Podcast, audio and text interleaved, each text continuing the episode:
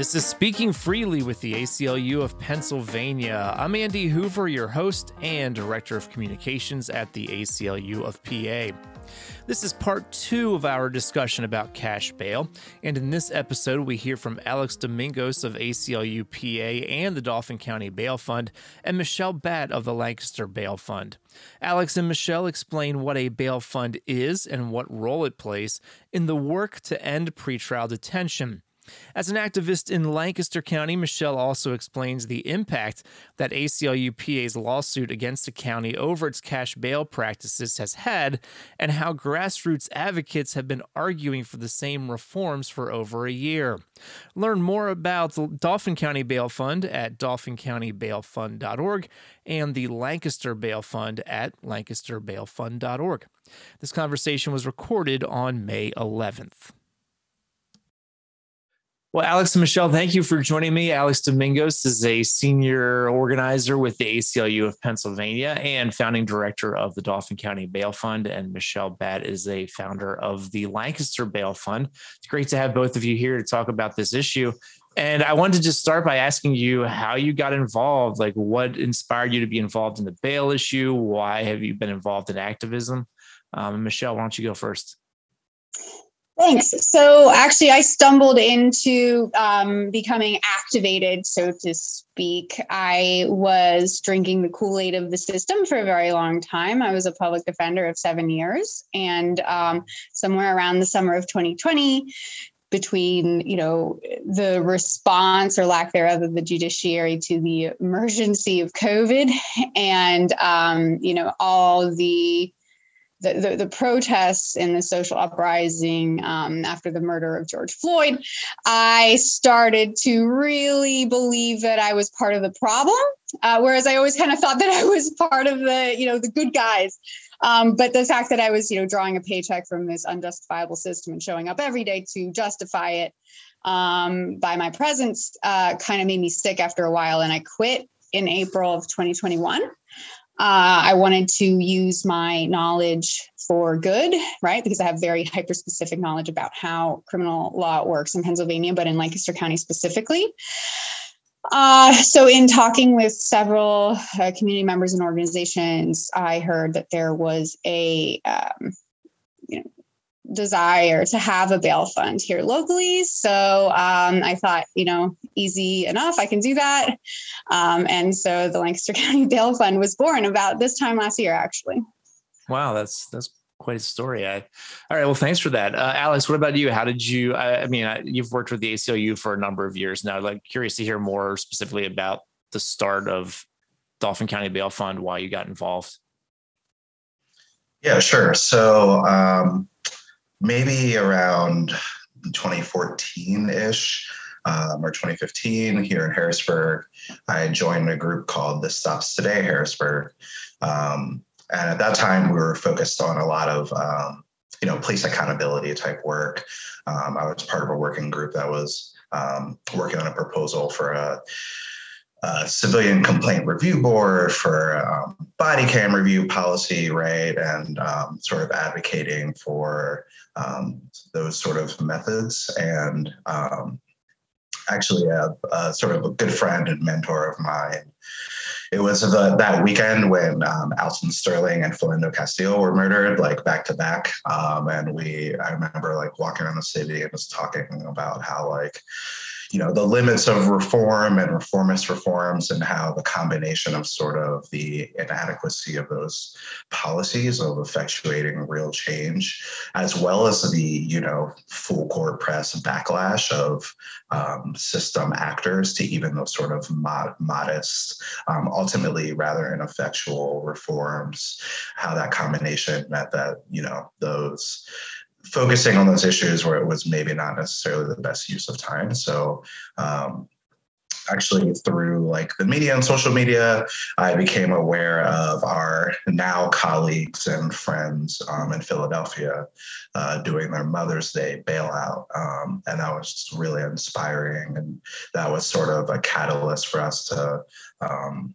start thinking about bail funds as a as a tactic. So um, that sort of spurred us to start the long road to uh, you know researching and learning and um, ultimately deciding to start a bail fund here in Dauphin County. And you mentioned Philadelphia. There are a number of bail funds around the state, two in Philly, Dauphin, Lancaster, at least one in Allegheny.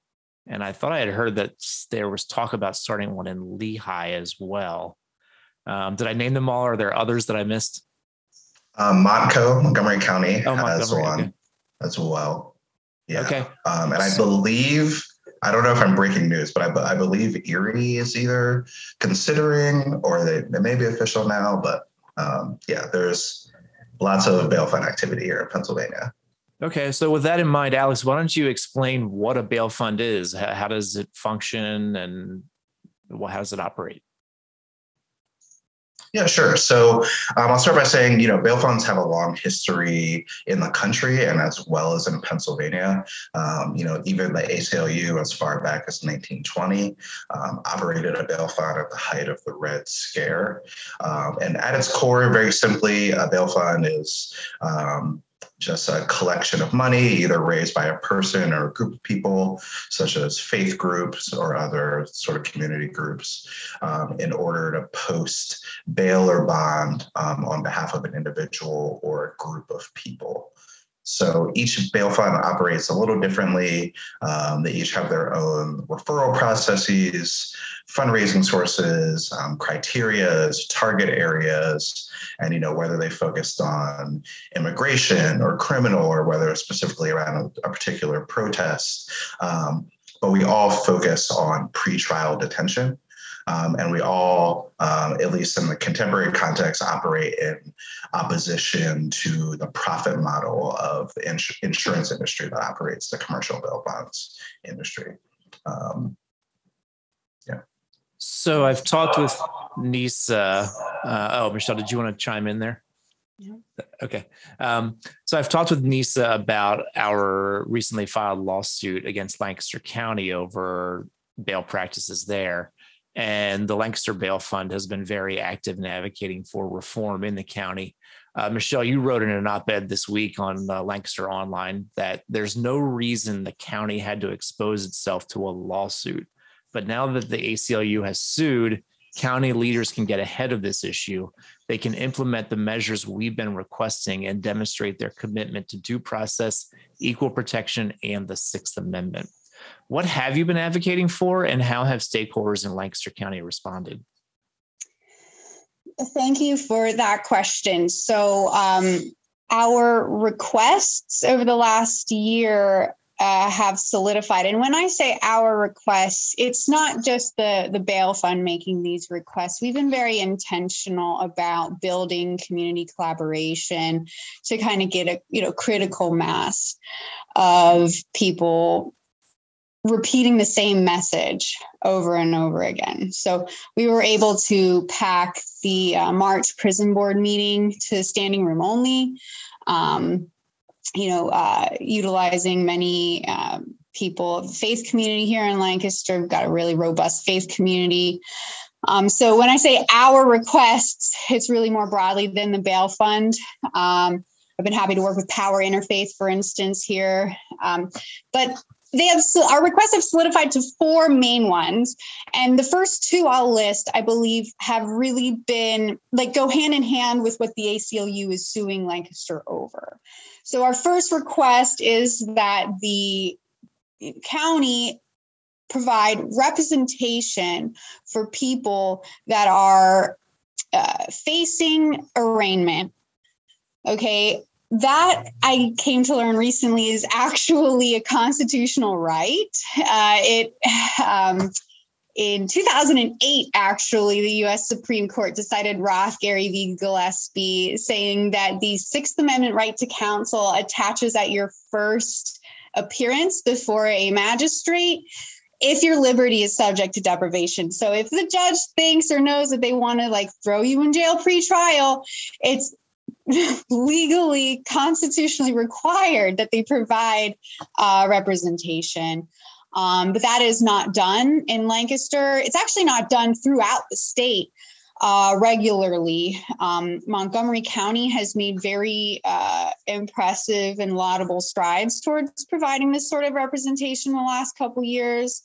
Um, I believe Lehigh makes um, an attempt. Uh, Philadelphia does as well, but I, I don't think that any county necessarily does do full coverage. And if I'm wrong, I'm you know happy to uh, correct myself on that.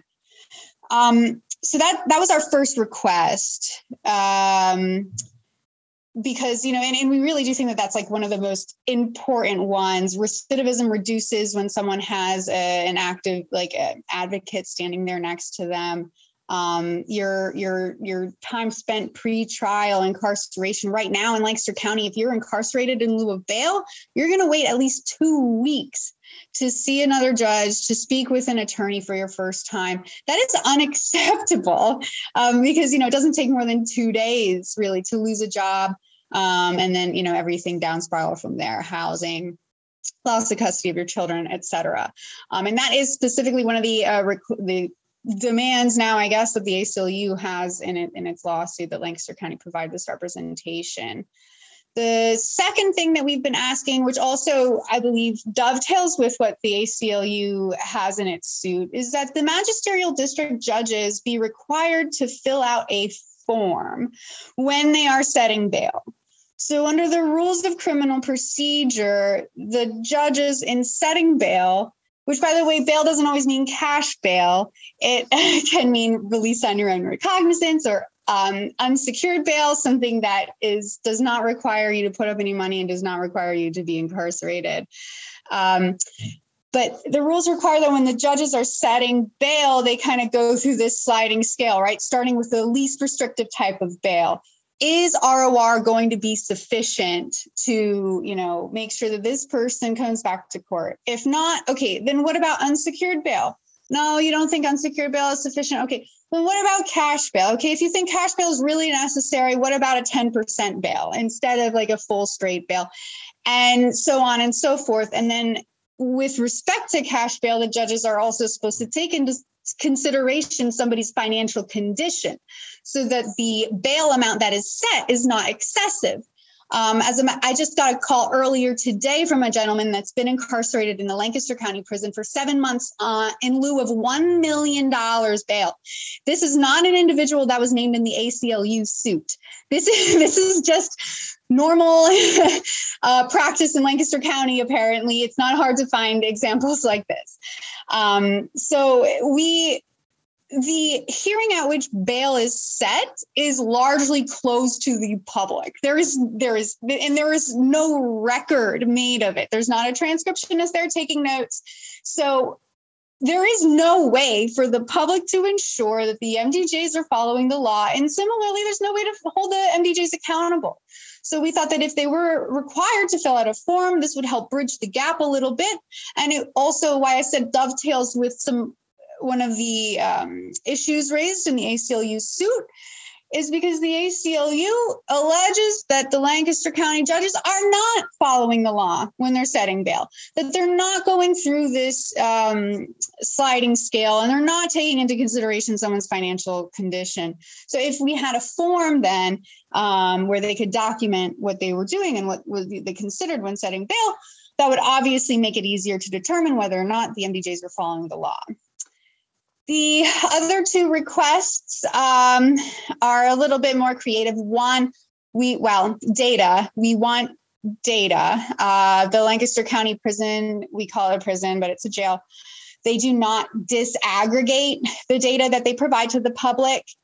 They publish monthly the average daily population and the average daily population who were serving sentences and then the average daily population that are pre-trial. But they do not disaggregate it any further. I know that two days ago there were 799 people incarcerated and 562 of those were pre-trial. But we don't know were there 562 people charged with homicide in lancaster county? Well then if so then that everything's perfectly fine and working as it should be. Um, but we they don't disaggregate that data any further so we can't determine like what is the main driving factor of pretrial incarceration here in this county which i believe is very important because us like very many other people right now counties across the nation across pennsylvania are talking about building a new jail.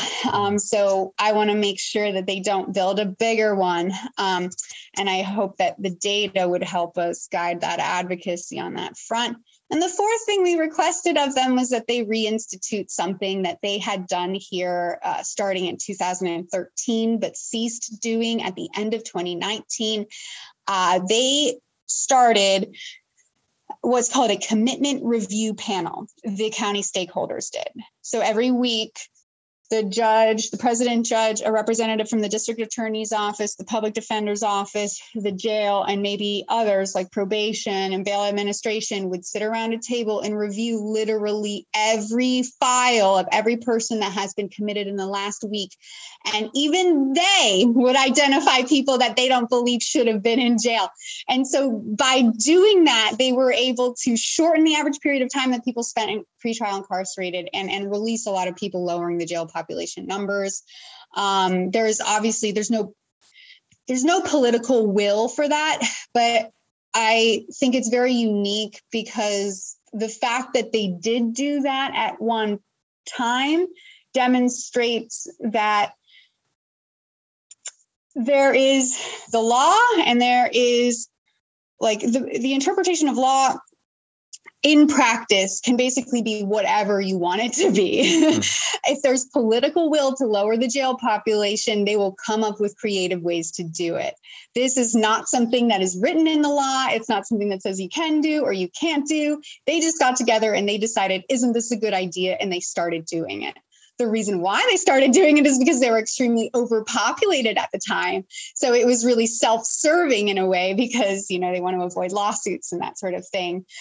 Um, so far, our, like I said in my op ed, uh, the responses from our county leaders have been what you would expect. They deflected, they avoid. Um, the meetings that we have been able to get uh, have not been fruitful um, and a lot of them are just pointing their fingers in this you know other direction. So like you know the judge will say well this isn't my problem. This is a commissioner problem. And the commissioner problem well this is a court problem you know? Mm-hmm. um, or you know talk to the public defender's office and see what they need. And they say well we don't need anything. We're good. We just throw us in there. We got this. We don't need extra funding. We don't need extra positions. But it's the judges that have to figure out how they're going to arrange preliminary arraignments so we can staff attorneys there.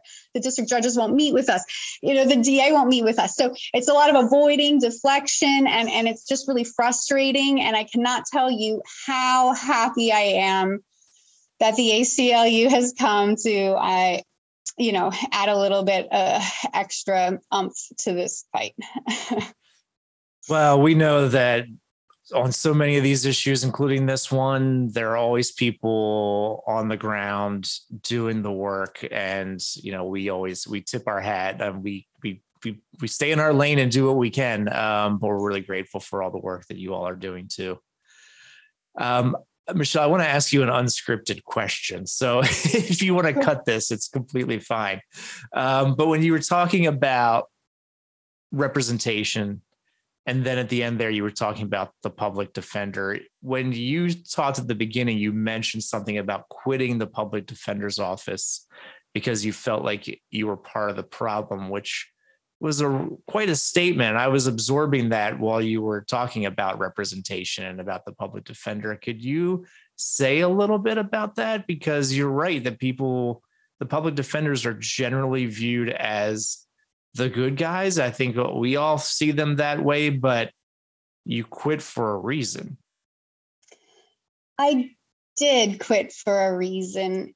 It was something that someone said at one of the George Floyd protests honestly they grew in me over time which is you know you might you white people might be here you know for us physically showing support today but tomorrow you're going to go back to your jobs drawing a paycheck from various systems that oppress us.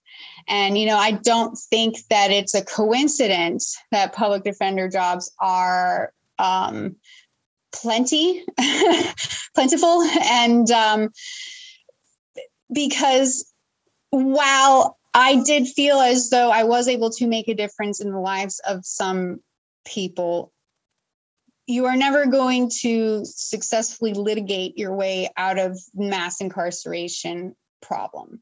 Mm.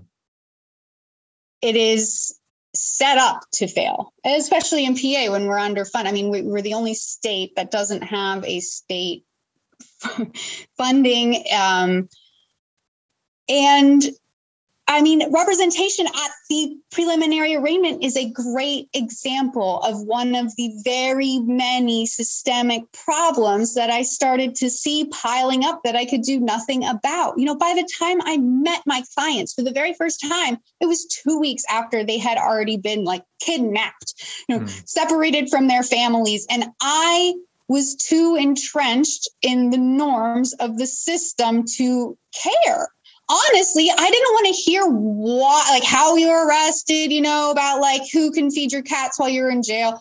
And I was overworked. When I quit, I had 120 cases. Wow. Um, like, how can you effectively represent 120 people at one time? You can't. So you get impatient. You do try, you do start to like, you know, like get impatient with people, force pleas on people.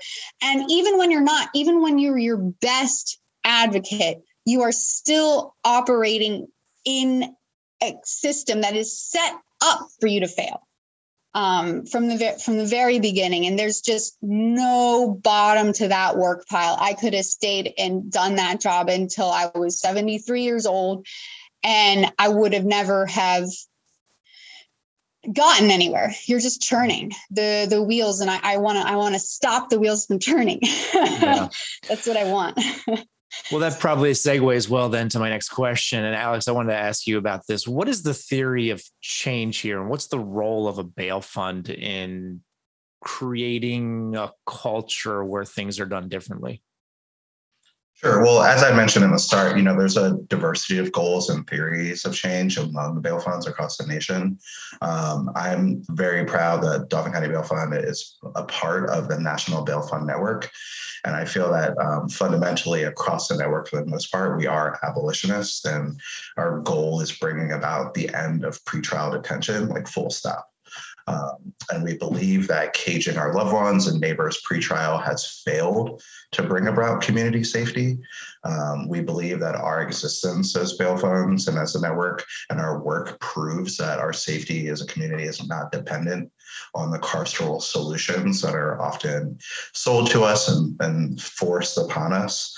And through our work and our advocacy, we hope to bring about um, the future where, as a society, we no longer rely on those carceral solutions as sort of our first and only solutions. Um, we also emphasize that we're working to make our existence obsolete. Um, so, in that sense, um, we are simply a tactic um, in the service of abolishing pretrial detention. Like, we're not a charity in the traditional sense that we don't sort of exist perpetuate our own existence. Um, and the moment that we become a cog or we find that our work perpetuates the system of pretrial detention, we no longer need to. And um, no longer should exist. Um, so we try to uh, build that willpower by continuing our work, by organizing with and being led by people that have experienced pretrial detention, um, and elevating and highlighting the realities of what it's really like inside of our county jails, um, which you know most lay people don't get to experience or ever hear about. Um, and through this work, we hope to prove to legislators um, and their constituents that, you know, we as communities keep ourselves safe. Like cages don't keep us safe, um, and we will build the power to ultimately achieve that goal. Um, and sort of ironically, you know, we operate within the logic of the criminal legal system.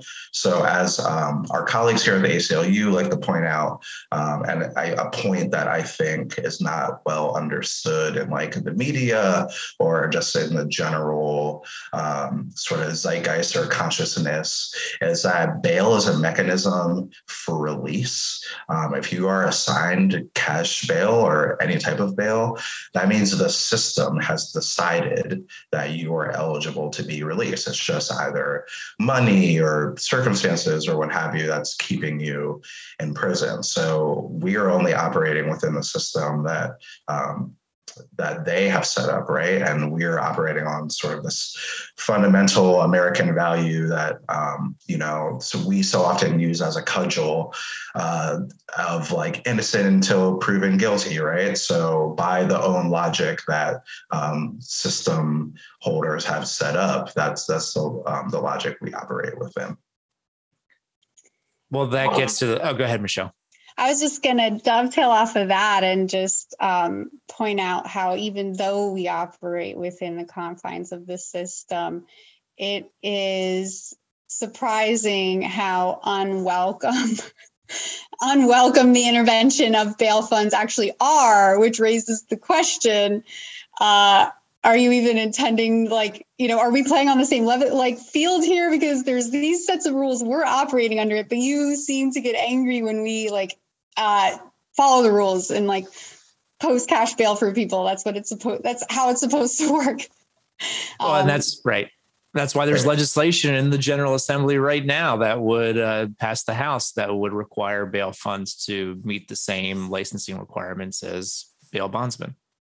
And, and that's why I described it as a cudgel, right? It's like this ideal that we're sort of force fed as part of the like you know american nationalism right? That we're the best country in the world. We have all these values.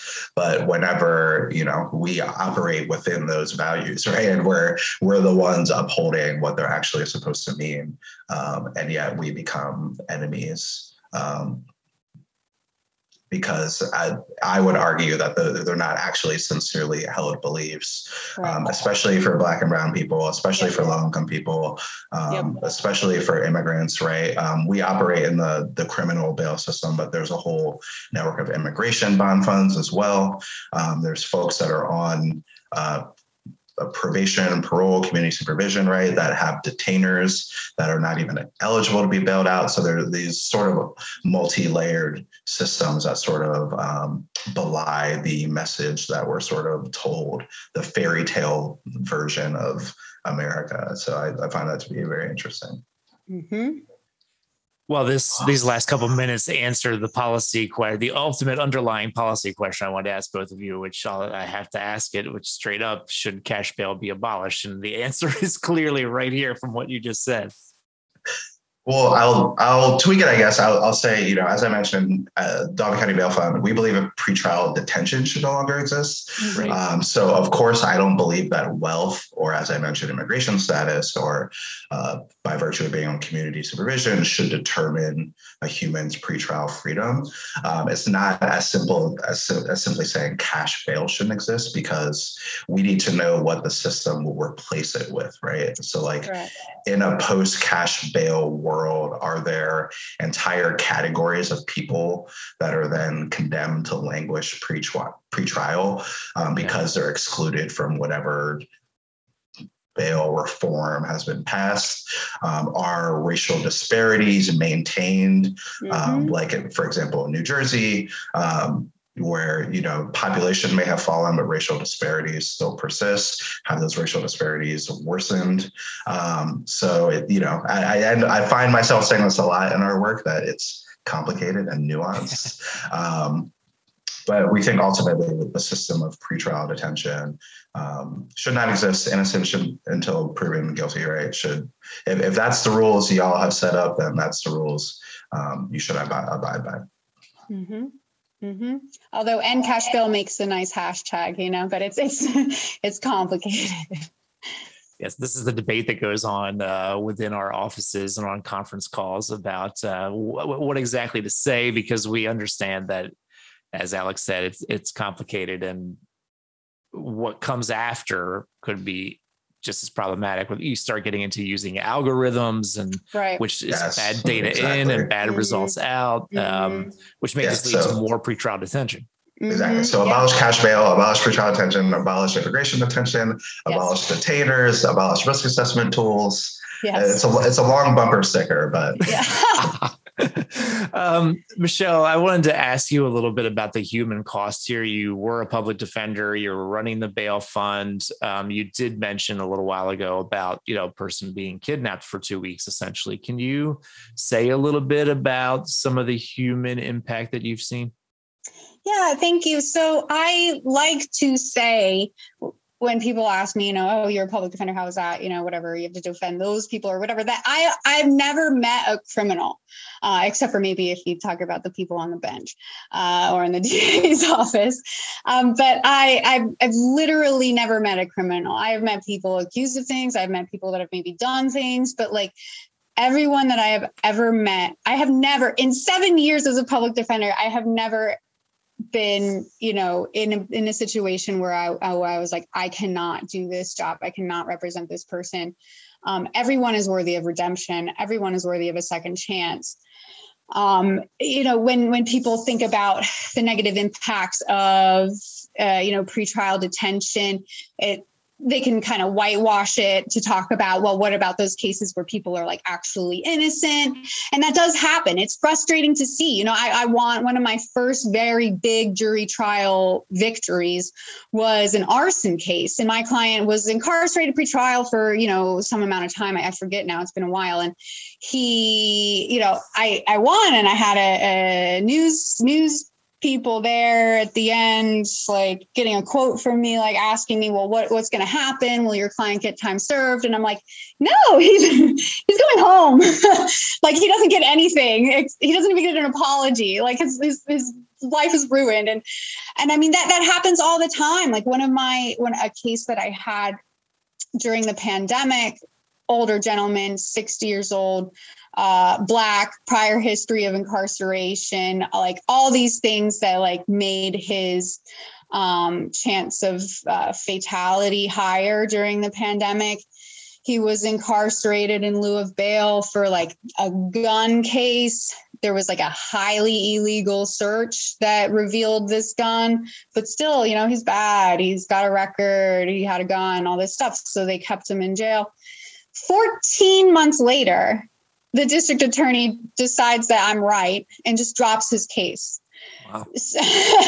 So, like the, there there's you know there's there's that way of looking at it but there's also you know people can experience even people that are, may have shoplifted you know that pack of cigarettes or done whatever like even those people oh there's video evidence of him walking out of the store with the cigarettes. I don't care. Like we had the we had a gentleman that we bailed out in, in the bail fund that actually unfortunately passed a couple days after we posted his bail. He was in his 60s he was alleged to have stolen a pack of cigarettes. Did he? I have no idea. But i know that like that's not a death sentence you know? He was um uh very ill when the police came to enforce the warrant there were there's medical equipment all over the place. They should have known right? And you can't provide a perfect continuity of care to someone. I don't care you know how good of a contract you have with a private medical provider. You're never going to be able to provide a seamless continuity of care to someone going through the trauma you know not not to mention the trauma of being incarcerated pre-trial. Um, so i just there's there are like like alex said one of the goals is to elevate the stories of the people that suffer these very very real injustices like and it happens literally every day. Um, if it happens to you you can't talk about it because you're, you know, you're an other, right? You're a criminal. We're not going to listen to you. Sure, it didn't go that way. I'm sure the cop didn't mean it like that, or the judge, you probably misheard her or something. No, these these injustices are inflicted literally every day in your backyard. I don't know where you live, but it's happening in your backyard. Um, and and elevating these stories is really one of the um, main objectives uh, because data only tells so much. And if I can hop onto that too, there's like the individual harms, right? But then there's the, the societal community level harms. So mm-hmm. like, I think COVID has been a, a really good example, right? Um, prisons or and jails were among the biggest hotspots um, of COVID, right? Um, the facilities themselves are not safe and profound harms happen within the walls of county jails. Dauphin County Prison, in particular, has a, shockingly horrible um, history of, of deaths um, that mm-hmm. happen in the prison, of um, COVID spread, right? Of um, so the facilities themselves are not safe, and there's I'm sure the same isn't is true in Lancaster. There's and Andy, you know, living in the area, you know, there's neighborhoods in Harrisburg that my entire life have never been deemed to be safe, right?